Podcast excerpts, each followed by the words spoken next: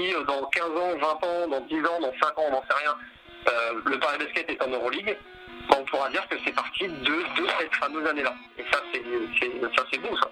Ça, c'est beau.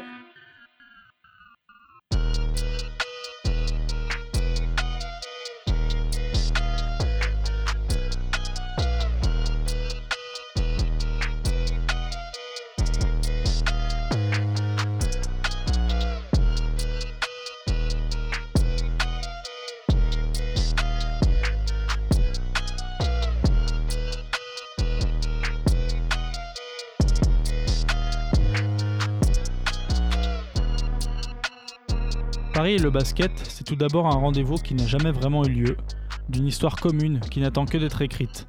Un récit dont les fans de ce sport ont besoin. Complètement sorti du tableau en deux mille sept, quand le Paris Basket Racing fusionne avec un club voisin pour donner le Paris Levallois, la capitale se retrouve orpheline d'un club de haut standing pendant plus de dix ans. Une absence incompréhensible qui est amenée à changer à l'été deux mille dix-huit. En deux mille seize, la mairie de Paris se désengage du Paris Levallois, qui devient alors les Levallois Metropolitans.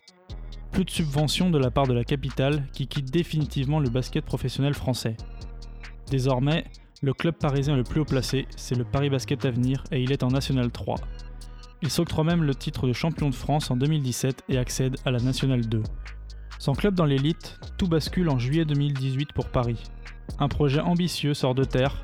David Kahn, ancien general manager des Indiana Pacers et des Minnesota Timberwolves, et Eric Schwartz, ex-propriétaire minoritaire des Atlanta Hawks, et ancien membre de la banque Goldman Sachs, tous deux propriétaires de la société Paris Basketball Investment, récupèrent les droits sportifs de Pro B du club de Hyères-Toulon avec le Paris Basket Avenir. Le club varois est dernier et n'a remporté que six petites rencontres de Jeep Elite. Relégué, le H T V fait face à de grosses difficultés économiques et cède ses droits sportifs pour descendre jusqu'en National trois. Les Parisiens, eux, voient leur équipe première propulsée en Pro B. Le douze juillet deux mille dix-huit, le Paris Basketball est officiellement créé. Fondé un club avec un projet ambitieux et en très peu de temps pour préparer la saison deux mille dix-huit deux mille dix-neuf, voici le challenge qui attend Romuald Coustre, directeur général du Paris Basketball, et Jean-Christophe Prat, fraîchement nommé entraîneur de l'équipe. Le coach, qui revient d'une année sabbatique après trois saisons à Denain, monte sur pied une équipe en moins d'un mois. Le tacticien du club revient sur son arrivée dans la capitale. Je venais de sortir d'un entretien avec euh, Nancy. Sur la route retour, euh, mon agent me dit euh, voilà, il euh, y a un club qui va se créer à Paris. Euh, ils vont racheter les droits de Hyères-Toulon Basket qui descend de, de Jeep Elite à, en Pro B. Et euh, potentiellement, bah, a priori, tu peux faire partie des candidats qui, qui intéressent les repreneurs euh, américains. Ça, c'était fin mi-juin.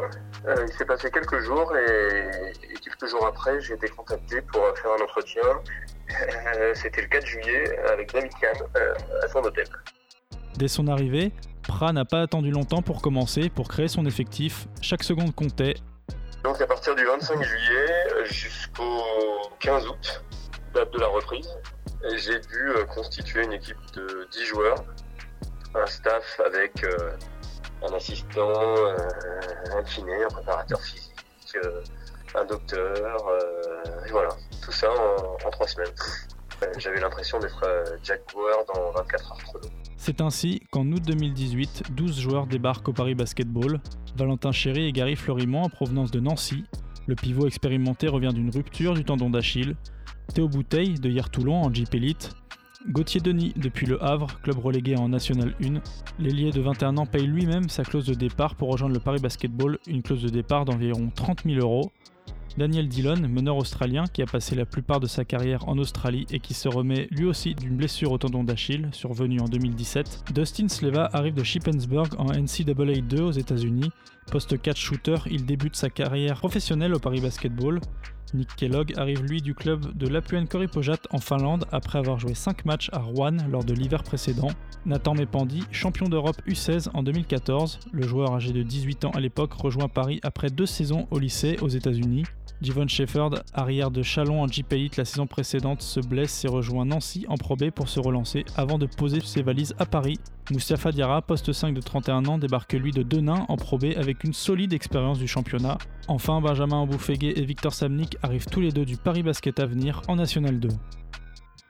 Mais pourquoi signer dans ce projet si ambitieux ? Pour Théo Bouteille, le projet et les moyens investis ont été les raisons de sa venue au P B.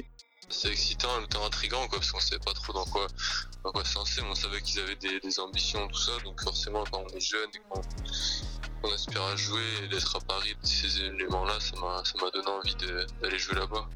Valentin Chéry, qui débarque lui de Nancy, se dit étonné par la qualité immédiate proposée par le club, le tout dans des conditions optimales.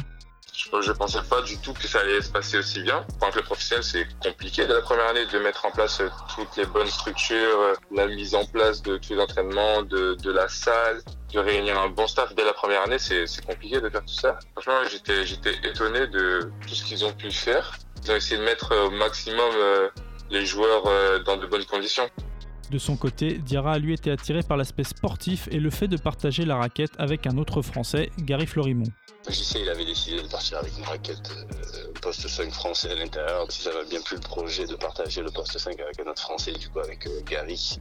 En moins d'un mois, le Paris Basketball réussit à créer une équipe de toutes pièces et débute sa préparation physique très vite. Néanmoins, il a fallu un peu de temps pour retrouver les automatismes, comme le témoigne Valentin Chéry. Le temps de se trouver, parce que par exemple, moi, il y avait que j'avais joué avec Gary euh, la saison d'avant. Mais sinon, tous les autres, c'était entre guillemets des nouveaux, une nouvelle équipe. Donc le temps de trouver, de se trouver, de trouver les automatismes, les bonnes relations, quels sont les points forts, les points faibles de, de chaque joueur pour euh, qu'ils soient bien sur le terrain, mentalement que physiquement. Et ça, ça prend du temps en fait pour une nouvelle équipe. Tandis que les autres équipes, ils avaient déjà cinq anciens joueurs dans, dans leur équipe. Donc il y a déjà des automatismes. Le club s'entraîne dans le complexe The One Ball à Noisy-le-Grand, des installations très qualitatives avec un gros défaut, comme le confie Moustapha Diarra. On jouait là où on s'entraînait, on s'entraînait pas, ça aussi ça, ça a joué un petit peu, parce que c'est vrai que quand on a nos repères de toute la semaine et qu'on vient jouer au, en match dans notre gymnase, ça on l'a, on l'a senti quand même qu'on n'est pas très avantagé par rapport à ça.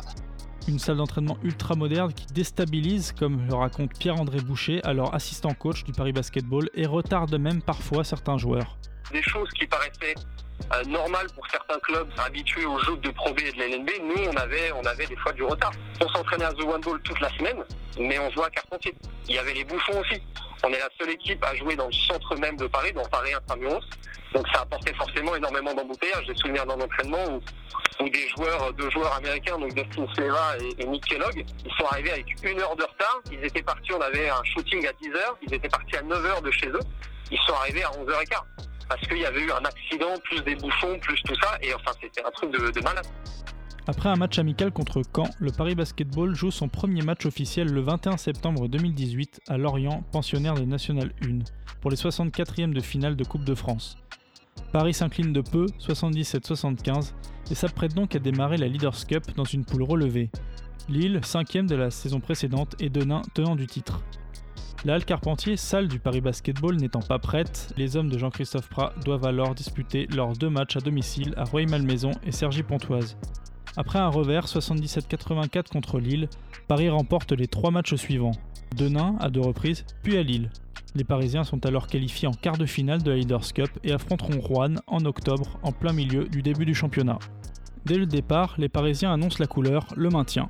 Le douze octobre deux mille dix-huit, trois jours après le dernier match de Leaders Cup, les choses sérieuses débutent à la Trocadère contre Nantes. Daniel Dillon, Javon Sheppard, Nick Kellogg, Dustin Sleva et Gary Florimont sont les premiers titulaires en championnat de l'histoire du Paris Basketball. Cependant, les Parisiens sont loin d'être au rendez-vous et sont dominés de A à Z. Score final quatre-vingt-deux à cinquante-neuf pour Nantes. Paris n'arrive pas à relever la tête après cette lourde défaite et les enchaîne contre Vichy-Clermont, contre Roanne soixante-huit à soixante-seize en quart de finale de Leaders Cup aller, une à Poitiers soixante-dix à soixante-huit et de nouveau contre Roanne en quart de finale de Leaders Cup retour. Le mois d'octobre est des plus compliqués pour le Paris Basketball, surtout avec la blessure de Javon Sheppard qui n'est plus sur les parquets depuis la défaite à Vichy. Pour la première à domicile contre Nancy, Paris se doit un coup d'éclat. Dustin Sleva et Daniel Dillon assurent pour les locaux. Cependant, les vingt-huit points d'Anthony Goods retireront la victoire aux locaux. Après une nouvelle défaite à Orléans, la septième de rang, toutes compétitions confondues, Paris est évidemment dernier de Pro B. Pour Boucher, le temps d'adaptation est la raison de ce début de saison plus que poussif.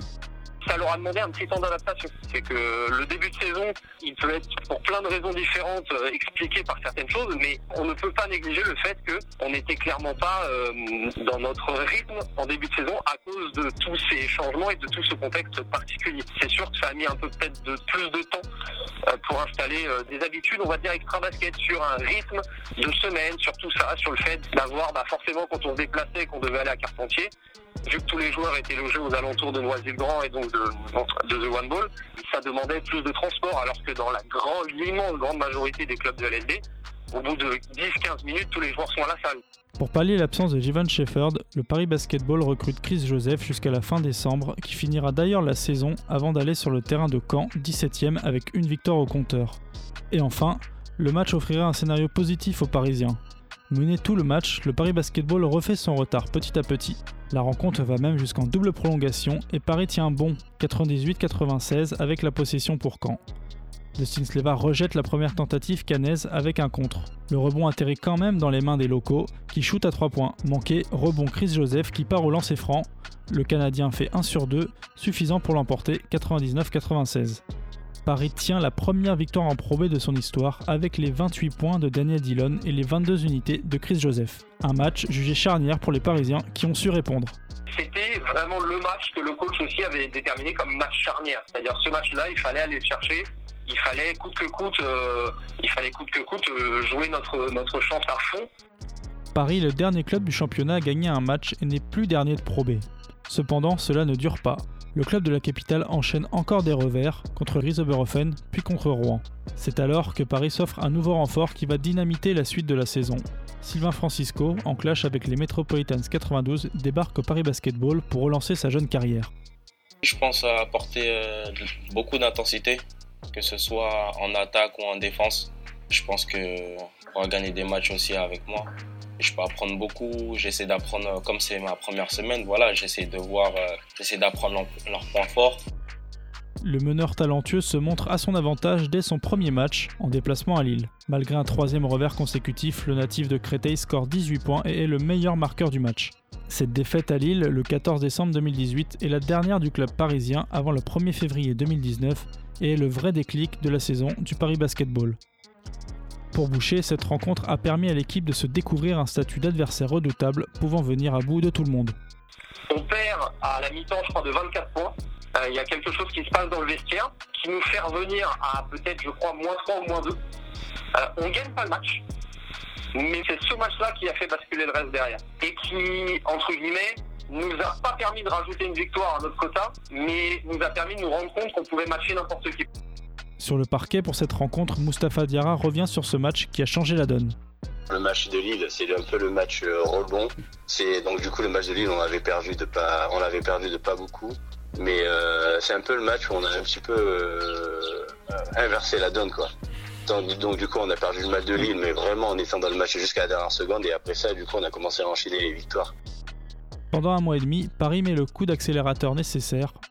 Après un succès maîtrisé à Blois, Paris remporte enfin son premier match à domicile lors de la douzième journée contre Évreux. Le Paris Basketball sort de la zone de relégation pour la première fois de la saison et n'y retournera plus. Pour Valentin Chéry, le déclic pour gagner des matchs est simple, l'intensité engagée dans la rencontre. Il nous manquait, il nous manquait des joueurs dans, les, dans, dans l'effectif pour bien, pour bien faire tourner l'équipe. Bah, le déclic, c'était on était arrivé à trop de défaites d'affilée, il fallait, fallait commencer à se réveiller. Enfin, on ne gagnait pas, mais si on voulait gagner le match, il fallait mettre toute l'intensité qu'on mettait à l'entraînement, parce qu'à l'entraînement, on mettait beaucoup d'intensité quand même. Et on a commencé, on a commencé à le faire et on a vu qu'on a pu lancer une série ensuite derrière. Aix-Maurienne, Denain, Roanne et Chartres, les quatre équipes se cassent les dents sur les Parisiens en janvier. Le Paris Basketball se déplace ensuite à Roanne, premier et seulement deux défaites au compteur. Face aux vingt points de Robert Niakundi, Daniel Dillon inscrit seize unités, cinq rebonds et sept passes pour un sensationnel upset soixante-quinze à soixante-dix-neuf. La première des deux seules défaites à domicile de la saison pour le leader rouennais. Paris termine son mois de janvier parfait avec la réception de Chartres, dernier de Pro B. Les hommes de Jean-Christophe Prat maîtrisent leur sujet et s'imposent quatre-vingt-dix à quatre-vingt-deux. La neuvième place leur est alors attribuée. Avec ces six victoires de suite, Paris n'est qu'à une petite place des playoffs que le club parisien commence à envisager petit à petit. Un sentiment de compétition commence à germer dans la tête de ce groupe qui commence à grandir, comme le raconte Théo Bouteille. Forcément, on est des compétiteurs, donc on voit qu'on a, on avait enchaîné, je sais plus combien on avait fait du temps d'affilée. Ça nous a donné envie d'aller chercher plus loin, donc forcément, nous, dans nos têtes, euh, si comme nous en parlait pas trop, on avait envie d'aller chercher tout ça, parce que ça fait partie de notre métier aussi. Et individuellement, je pense que chacun y pensait. Néanmoins, cette neuvième place sera la meilleure de la saison pour les coéquipiers de Gary Florimont, incapables de passer l'étape supplémentaire. Paris démarre février par deux défaites, en déplacement à Saint-Chamond, sixième, et avec la réception de Caen, dix-septième. onzième, Paris conclut la première partie de saison avec un large succès à Quimper, quinzième, dans un match en retard de la dixième journée. Le premier mars deux mille dix-neuf, Paris reçoit à la Halle Carpentier l'A D A Blois, huitième de Pro B. La victoire est indispensable aux Parisiens afin de croire aux playoffs. Paris a la main mise sur la rencontre, est adroit, mais laisse beaucoup de lancers francs à ses adversaires. Les Parisiens mènent quatre-vingt-deux à soixante-dix-neuf grâce au deux plus un de Dustin Sleva et croient avoir la victoire au bout des doigts. Joe Burton, inarrêtable avec vingt-six points, réussit à marquer avec la faute, quatre-vingt-deux partout et une dernière possession pour Paris. Daniel Dillon, comme sur l'action précédente avec l'ailier fort américain, prend un écran et sert Gary Florimont pour un tir en tête de raquette. Le pivot ne s'est pas fait prier et inscrit les deux points victorieux à moins d'une seconde de la fin, score final quatre-vingt-quatre à quatre-vingt-deux. Cette victoire contre Blois était capitale mais ne portait pas les Parisiens comme celle contre ces mêmes Blaisois en décembre. La raison ? Le calendrier très compliqué qui attend le Paris Basketball. Déplacement à Orléans, deuxième de Pro B, et à Nancy, quatrième de Pro B. Réception de Roanne, premier du championnat, et à Poitiers, huitième de Pro B, et un déplacement à Rouen, sixième de Pro B. À Orléans, Paris fait illusion pendant une mi-temps avant de sombrer. Score final quatre-vingt-six à soixante-seize. À Nancy, les hommes de Jean-Christophe Prat ne sortent pas la tête de l'eau et sont très largement dominés, quatre-vingt-dix à soixante-quatre. Contre Rouen, la rencontre a une odeur particulière, c'est la première rencontre du Paris Basketball diffusée en direct sur R M C Sport, diffuseur du basket en France. Contre le leader du championnat, ça promet. Paris est au rendez-vous, mène une bonne partie de la rencontre avant de se faire rejoindre sur la fin. Dustin Sleva, en isolation, permet aux siens de prendre un point d'avance à vingt-cinq secondes du terme. Pour Rouen, David Jackson se charge de mener l'attaque mais perd le ballon. Sur la remise en jeu, Dustin Sleva récupère une faute et inscrit un lancer franc. soixante-sept à soixante-cinq avec onze secondes à jouer. L'attaque rouennaise se termine dans les mains d'Alexis Tang dans le corner, dont le shoot à trois points est trop court. Paris bat le premier du championnat pour la deuxième fois de la saison et n'est toujours qu'à une victoire de la huitième place, occupée par Poitiers qui sort d'une grosse série de victoires. Le moment semble donc parfait pour affronter les Poitevins et revenir à leur hauteur dans la rencontre qui les oppose. Après une première mi-temps solide, les Parisiens s'enfoncent complètement sur la suite de la rencontre et s'inclinent soixante-neuf à quatre-vingt-trois face aux hommes de Rudy Nellum. Deux matchs séparent Paris du dernier strapontin pour les playoffs, mais également quatre équipes, Poitiers, Blois, Nantes et Lille. Les Parisiens concluent le mois de mars par un autre revers contre Rouen, encore en craquant en deuxième mi-temps. Le Paris Basketball pointe désormais à la treizième place de Pro B. Le mois d'avril démarre comme celui de mars, c'est terminé. Paris affronte Vichy-Clermont, troisième, et dit quasiment adieu aux playoffs en perdant quatre-vingts à quatre-vingt-quatorze. Il reste neuf rencontres à jouer et les coéquipiers de Gary Florimont comptent quatre victoires de retard sur leur huitième place. Sous l'impulsion de Dustin Sleva face à Denain et Daniel Dillon contre Lille, le Paris Basketball remporte deux rencontres de suite. La première de A à Z, soixante-seize à quatre-vingt-cinq, la seconde beaucoup plus serrée, quatre-vingt-quatre à quatre-vingt-un, qui leur permet d'espérer légèrement d'atteindre cette fameuse huitième place. Cependant, après trois défaites sur les quatre matchs suivants, contre Quimper, Évreux et Chartres, Paris est officiellement hors course pour les playoffs à la trente et unième journée. Le club de la capitale boucle sa saison sur trois victoires consécutives contre Nantes quatre-vingt-un à soixante-treize, Grieshoberhofen soixante-huit à soixante-treize et Aix-Maurienne soixante-douze à soixante-dix, au cours duquel Valentin Chéry pose un superbe dunk. Le Paris Basketball termine sa première saison à la onzième place avec seize victoires et dix-huit défaites et un contrat largement respecté, une belle promesse pour la seconde saison. Malgré le potentiel de l'effectif et de sa qualité, l'absence de play-off reste dans un coin de la tête de Moustapha Diarra, même si sa saison est satisfaisante. Bah, j'ai trouvé que c'est une saison satisfaisante. J'ai trouvé que c'était quand même un groupe avec beaucoup de potentiel. Bah, c'est clair qu'au niveau de, de, de la qualité de l'effectif, de ne pas au moins être allé en play-off. Après, voilà, après ça, c'est vrai que ça s'explique par le fait que voilà, personne ne se connaissait. Mais euh, non, c'était satisfaisant. Du côté de l'effectif, beaucoup de départs à l'été deux mille dix-neuf. Nathan Mépandy n'est pas conservé par Paris. Pour les départs en Pro B, Chris Joseph rejoint Blois pour une saison, Javon Sheppard a signé à Lille et Théo Bouteille a rejoint Saint-Chamond. Nick Kellogg a retrouvé la Finlande, championnat où il jouait l'année précédente, et Daniel Dillon a signé dans un club polonais. Enfin, Moustapha Diarra rejoint Chartres qui descend en National un, Benjamin Aboufeguet rejoint Cergy-Pontoise en National deux, tout comme Victor Samnik avec Orsarieux. Seuls Gary Florimont, Gauthier Denis, Sylvain Francisco, Valentin Chéry et Dustin Sleva feront alors partie de l'effectif deux mille dix-neuf deux mille vingt. On espère que ce numéro spécial vous a plu, il a été écrit par Flavien Porta et raconté par Antoine Delplanque. Vous pouvez nous retrouver sur nos réseaux sociaux, sur Twitter, parisb-onair, sur Facebook, Paris Basketball On Air. Abonnez-vous à notre chaîne YouTube ou sur notre SoundCloud pour retrouver tous nos épisodes. Likez, commentez et partagez ce podcast. Merci d'être de plus en plus nombreux à nous écouter et on se retrouve très bientôt pour le début de la saison deux mille vingt deux mille vingt et un.